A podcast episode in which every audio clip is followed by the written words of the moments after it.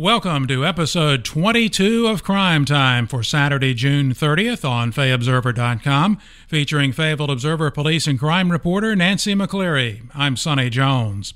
On the podcast, we'll look at issues involving crime, courts, and public safety, highlighting stories in the news. And a reminder anyone we discuss who has been charged with a crime is presumed innocent until found guilty in a court of law. Octavia Latoche Robinson has been accused of trying to poison her two children with lighter fluid. Now, the Fayetteville woman has been ordered to undergo a psychiatric evaluation. Let's bring in the aforementioned Nancy McCleary to bring us up to date on the case. As I understand it, Nancy Robinson appeared in Cumberland County District Court on Tuesday, June 26, and, uh, well, let's say it was not your standard first appearance hearing. No, it wasn't. Um,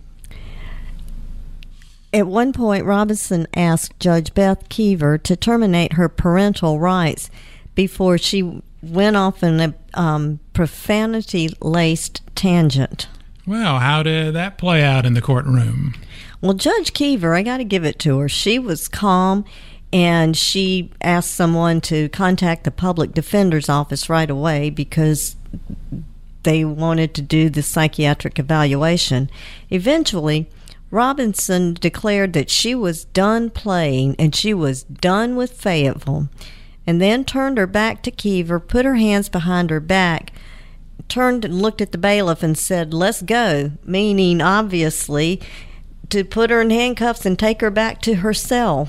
Well, there we go. Well, let's dig a little deeper into this story, Nancy. being accused of trying to poison your two young sons is something uh, you know, most of us cannot fathom. So, so what happened in Robinson's case?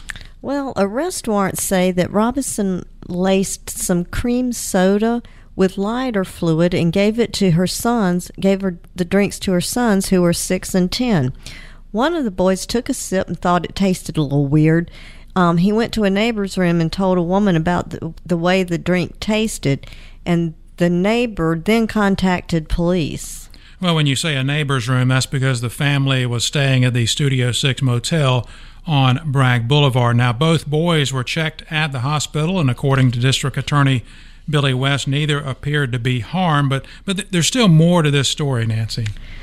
There certainly is. Um, West, uh, Billy West said in court that Robinson uh, had been involuntarily committed earlier this month after she was found on an unidentified road in Cumberland County with her children holding a knife. Um, the biggest concern, West said, was that she would harm herself. Now so, this, this, so there wasn't any concern about her harming the children with this, no, there this was, knife incident. Well, I guess there was some concern. there is some, and and according to what was um, uh, what was said in court, apparently she has had multiple psychological mm. evaluations, and she also in court she um, she told the Fayetteville police, the detectives who were there, that they needed to quit parking the red cars around her house. Well, and, and most importantly, what what about the children now that their mother uh, is in custody? Well, they they are now in the custody of the Department of Social Services. Um, I think um, initially they stayed with a neighbor, but DSS has them now. Okay, and that's while the mother undergoes psychiatric evaluation, and, and we'll see how that case plays out. Our, our next story, Nancy, really tragic. 10 year old Love Ingram died when the car she was riding in was involved in a wreck on Ramsey Street. Authorities have charged Christopher Bell of Fayetteville with felony death by motor vehicle, driving while impaired, and a red light violation. Bell had his first appearance hearing on Monday, June 25th. His bail was increased to $300,000 at that time. Nancy, you were at the hearings. Sort of set the scene for us.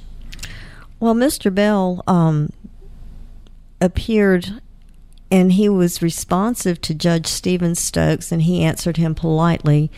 But at one point, he said he really didn't know what was going on and that he would like to know what happened. Okay, so so what happened in this case? Well, what happened was um, the police said that Love Ingram was a passenger in a Kia Optima that was driven by her mother, Laverne Rayshawn Baxter. Mr. Bell was driving southbound on Ramsey Street, coming in toward Fayetteville in a 2004 uh, Chevrolet Tahoe SUV when he ran a red light and just slammed into the side of the Kia as um, it was t- turning as it was a you know turning left mm-hmm. from Ramsey Ramsey Street onto Country Club Drive. The impact knocked the Kia over, police said, and um, the little girl who was sitting in the back seat was pronounced dead at the scene. Um, Baxter was injured as well and taken to Cape Fear Valley Medical Center and another, a third vehicle was also hit by Mr. Bell's SUV. That is a tragic story. That's a very busy intersection for those familiar with uh, Fayetteville, Ramsey Street, and Country Club Drive. Now, did, did Bell really seem like to just have no recollection of events on that night? Well, that's what he indicated at his first appearance hearing. Love Ingram was a student at Lucile Souders Elementary School. Let's move down to Lee County. One person was killed, six others injured in a shooting initiated by a fight at a birthday party in a Sanford dance studio on Sunday, June 24th. That's according to the Sanford Police Department. Officers were called to the Sanford Latin Dance Studio on South Steele Street about 2:17 a.m. after a call that a person had been shot. The studio had been rent, rented to Aaron Cotton for the party, Sanford police said. About 2:15 Sunday morning, partygoers made their way to the streets where the fight broke out and the shooting occurred. A 27-year-old Travis McMarion McLean of Sanford was shot in the chest, pronounced dead at Central Carolina Hospital, according to authorities. Any arrest made to this point? Well, in fact, Sanford police did make an arrest today, um, June the 30th. Dominique Devon Wilkins, 20, of Raleigh, is charged with murder and is being held in the Lee County Detention Center without bail. Interestingly, Wilkins was among those who was injured in the oh. uh, in the incident. Did, did, they give any reason for? Uh, I guess just an argument, uh, kind of spiraled out of control. Obviously, it happens quite frequently anymore. Yeah. That's uh, you know sad way to end a birthday party. I'll say. Our next story this is a wild one about a high speed chase. A 16 year old driver led lawmen on a 17 mile high speed chase on NC 211 from Raeford to Aberdeen early in the morning of Thursday, June 28th, before crashing through a guardrail and into a tree at the US 15501 intersection. And by high speed, we really mean high speed. How fast was it? Well, according to Raeford Police Chief Mark Godwin, De- Harris of Raeford was clocked at times traveling more than 120 miles an hour. Wow.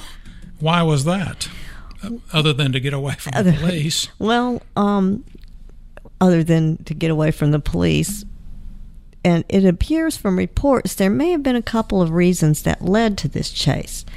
First, it began about 12:30 a.m. when Raeford police officers received a call that Harris was driving up and down East Donaldson Street in front of an ex-girlfriend's home.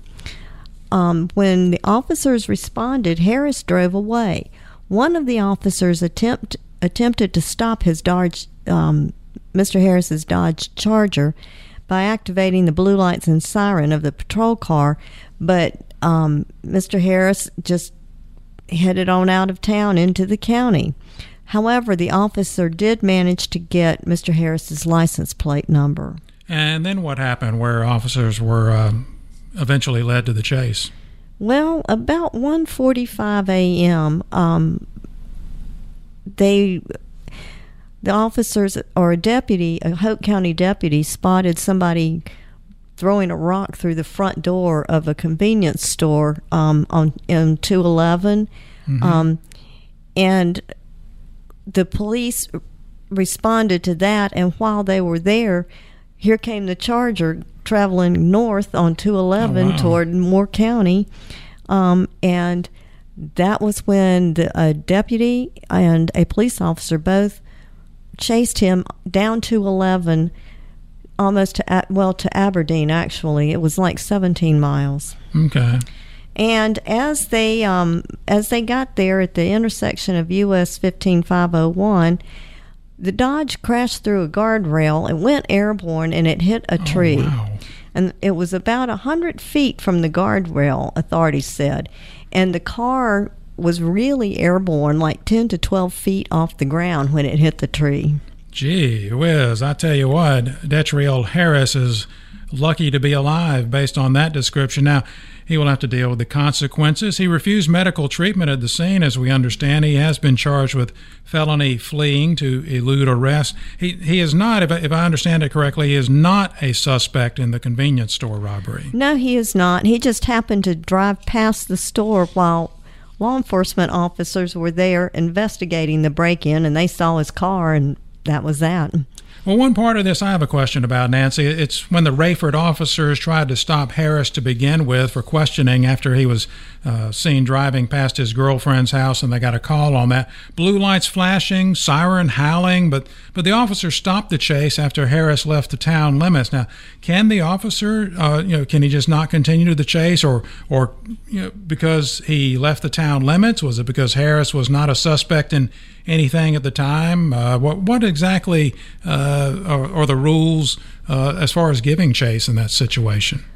Well, I don't know what the Raeford Police Department's policy is per se, but I do know that many police departments um, have cut down on on the vehicle pursuits in these situations. And I looked at Fayetteville's the Fayetteville Police Department's policy, and I think it pretty much sums it up that um, a pursuit um, it should it should involve a vehicle in which the driver or an occupant is considered a danger to officers and to the public, and um, then they also need to consider what's the what's the potential harm uh, to the public if the pursuit is dropped, mm-hmm. and then they um, they have to weigh all these factors, and they also have to have authorization from their supervisor on duty. Um, and a lot of times it's, you know, for example, this going up and down the street. I mean, that's not. Well, it's not illegal. Well, it's not illegal, but I mean, it, it would be like a harassment thing, yeah. and it's, you know, um, yeah, there was no need to to pursue that guy for that, but I don't know. I guess when he came back going the other way, um, at that point right. there was some concern. Well, it's, it's just one of the, the thousands of split second decisions law enforcement officers have to make, and uh, uh, as we all know, it, it's a very tough job, and, and that was the decision they made that night. Well, let's check out the crime blotter as we as we wrap things up. Katie Kitchman Riley of Fayetteville has been charged with 25 counts of forgery and obtaining property by false pretense after authorities accused her of stealing more than $100,000 from her 89 year old grandfather by forging a check. Authorities say the grandfather gave Riley a check to help her out with her finances. Riley allegedly altered the check on multiple occasions to get more money and used a phone app to deposit the check. Also, Evan William Pugh of Fayetteville has been charged with disclosure of private images, police say. He is Do we a- want to hear this? oh, why not? Yeah. It seems to be happening more and more. Yes, it is. Um, but he is accused of sending a pornographic video of himself and his ex girlfriend to her family, meaning like her wow. parents and so forth. Yeah, that's not good. Um, and it's um, the video is um, is uh, allegedly showed them. Yeah. Yeah, doing it.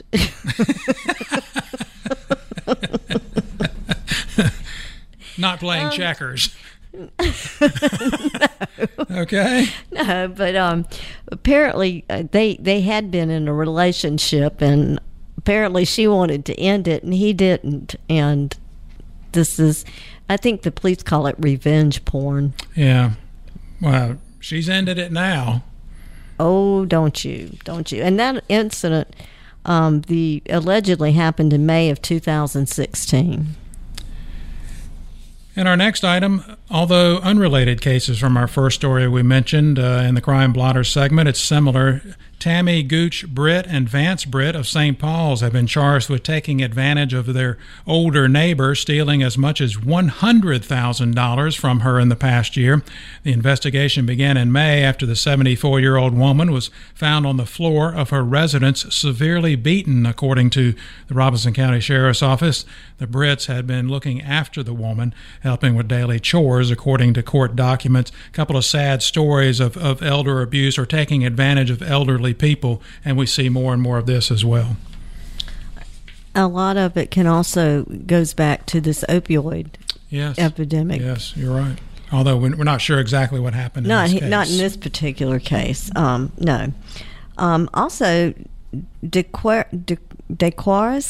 Decarius would be Decarius. DeCaris Harris Williams has been charged with multiple violations of the state's sex offender registry, according to arrest warrants from the Cumberland County Magistrate's Office. Among the charges are twice being on the premises of Alger B. Wilkins School on Skibo Road and twice being at a playground on Tiffany Court.